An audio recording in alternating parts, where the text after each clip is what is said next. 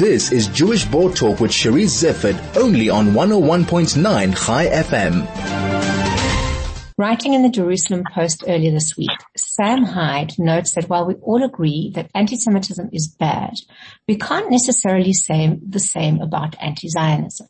Rather, he argues, anti-Zionism is seen as just as a just cause and as part of standing up for human rights but he questions whether the roots of anti-Semitism and anti-Zionism are indeed the same. Sam is a political journalist and an Israeli rights activist based in Tel Aviv, and he joins me now to tell me more. Sam, welcome and thank you so much for joining me. Thanks, Charisse. Thanks for having me. I'm happy to be here. Sam, you were involved in Holocaust education. Can you tell me a little bit about? That? Sure. So I studied through the Cape Town Holocaust Center anti-Semitism as well as the Holocaust as a particular event and I volunteered as well to take um, children through the museum and uh, teach them on the atrocity of the Holocaust, understanding anti-Semitism at a, at a deeper level and a, at a grander scale. And um, I also went on an educational tour with the Johannesburg Holocaust Center um, back when I was still living in South Africa to Poland, and we did a we did an academic tour basically on the symbolic memorialization of the Holocaust and how it's been successful. We see Holocaust education as an important way of combating anti-Semitism. That somehow if people realize the horror of the Holocaust and the, the effects that words have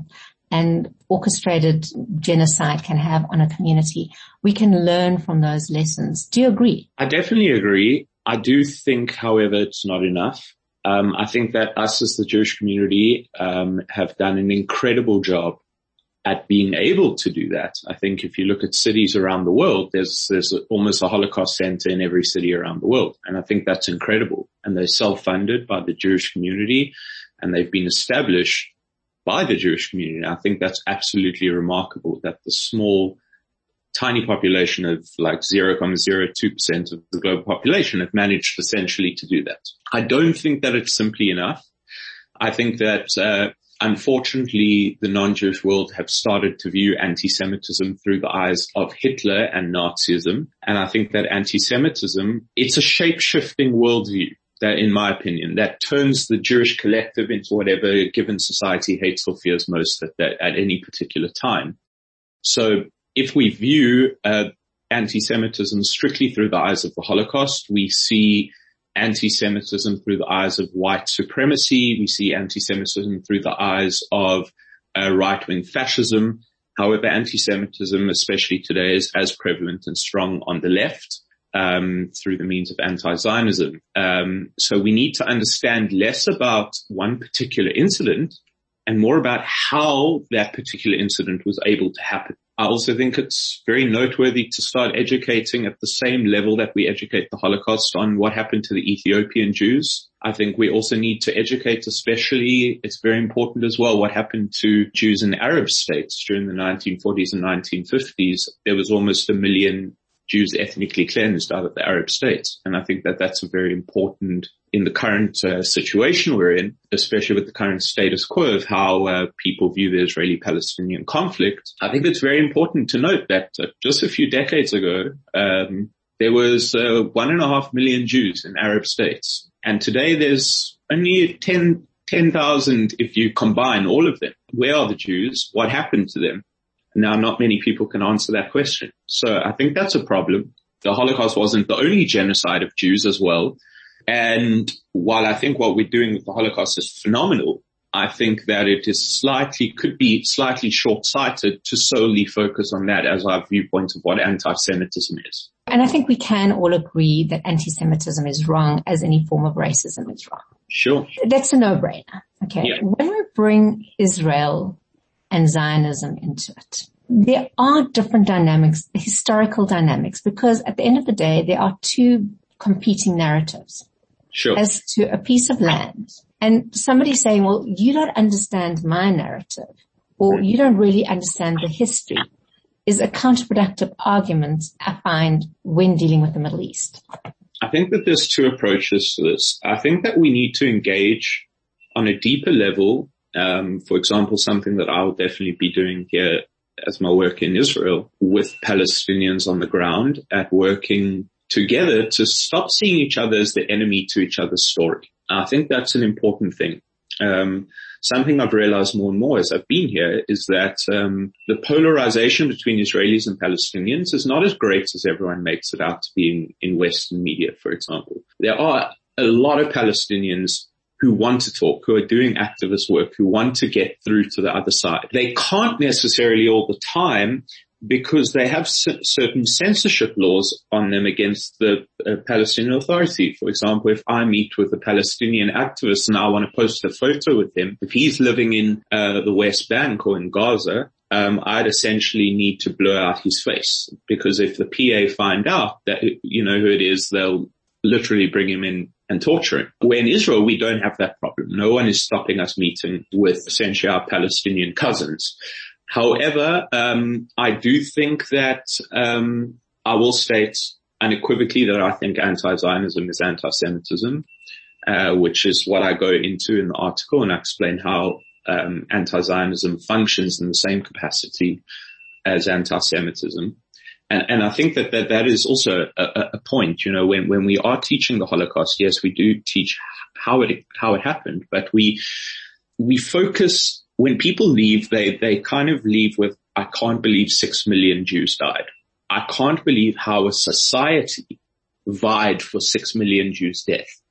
Now, the minute people can understand the difference in that, people can then look at anti-Zionism and see exactly how it's rooted in the exact same anti-Semitic tropes that have been used to expel and murder Jewish people over millennia. You know, we need to focus less on the what's and more on the hows. But yeah, when it comes to Israel Palestine today, it's definitely it's definitely a challenge uh, with the competing narratives. That's for sure. And I think you've got to also pick your debates on who you who you're debating.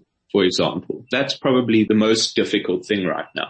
It's a valid point because when when we have debates in South Africa, and we we just so fresh off the last war that took place in May, and, and many of us are still feeling quite um, tender and vulnerable after uprising of hatred towards the Jewish community that that occurred within certain communities.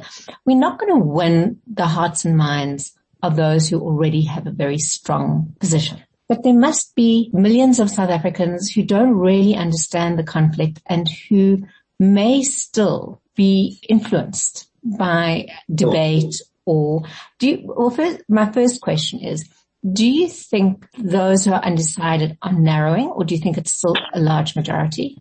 I think that uh, it is narrowing.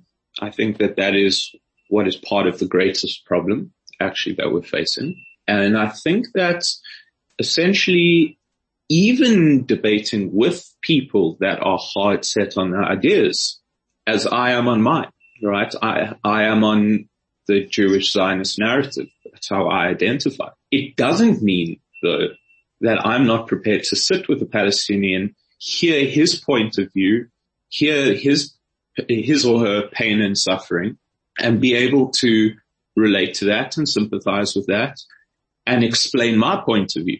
And I've seen it happen many a time where the walls drop. And I think that what, what people need to understand is that the injustices that both people are facing is terrible due to the war. But we also need to solve what are the goals or the aspirations, let me rather say, of both people. And interestingly, the aspirations of actual Palestinians and Israelis that actually live here don't contradict each other. It's the aspirations of people in the diaspora Okay. And I'm not even saying Jewish and Arab communities in the diaspora. I'm actually focusing more on the non-Jewish world who have invested themselves and almost um, engaged themselves in the middle of this conflict, which I think is uh, dangerous to the point where it is their, it is their opinions and their narratives that are the ones driving us apart. Specific uh, celebrities I can use, for example, in the States over the recent conflict, right? You know, with all due respect, uh, I feel like everyone's entitled to their own opinion, but this conflict is a century old conflict that rests on multiple issues of history, state, statehood, geography, uh, receding empires, uh, ethnicity, tribes, theology, and religion. And you can go on and on and on and on. And, and, and really when you've got a platform, um, you know, I'll make mention of Bella Hadid, uh, cause I think that's a well-known one. Uh, when you've got a, a, social media platform that just on Instagram, she's got, um, five times more followers than the entire global Jewish community.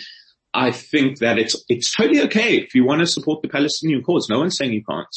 Uh, but if you're doing it uh, with um, an, anti-Semitic tropes uh, behind it, and you're uh, adding to the divisiveness of the situation, honestly, I can almost guarantee you that uh, the, the, topics that I just brought up on the lenses of which to view the conflict, Bella Hadid doesn't know how to view the conflict through one of those lenses. She knows how to view the conflict maybe through casting, you know, a mirror of race relations in America onto the conflict because that's her experience. And that's fine. That's your experience, but you but you can't superimpose that onto the Israeli and Palestinian people. It's dangerous and divisive. So that's kind of where I stand on that. I think anyone who's speaking from the outside, and by that I don't mean diasporic Jews or Arabs, I think have an innate responsibility in this to, if they are going to speak, to really know what they're talking about. And I see that my generation, unfortunately, are not interested in reading a book. They would rather be drawn in by a three sentence meme on Instagram. And I think that that is a grave, grave problem because I can write the three sentence meme on Instagram that contract attention and make people, if I wanted to, anti-Palestinian. That's not my goal, but I could do that.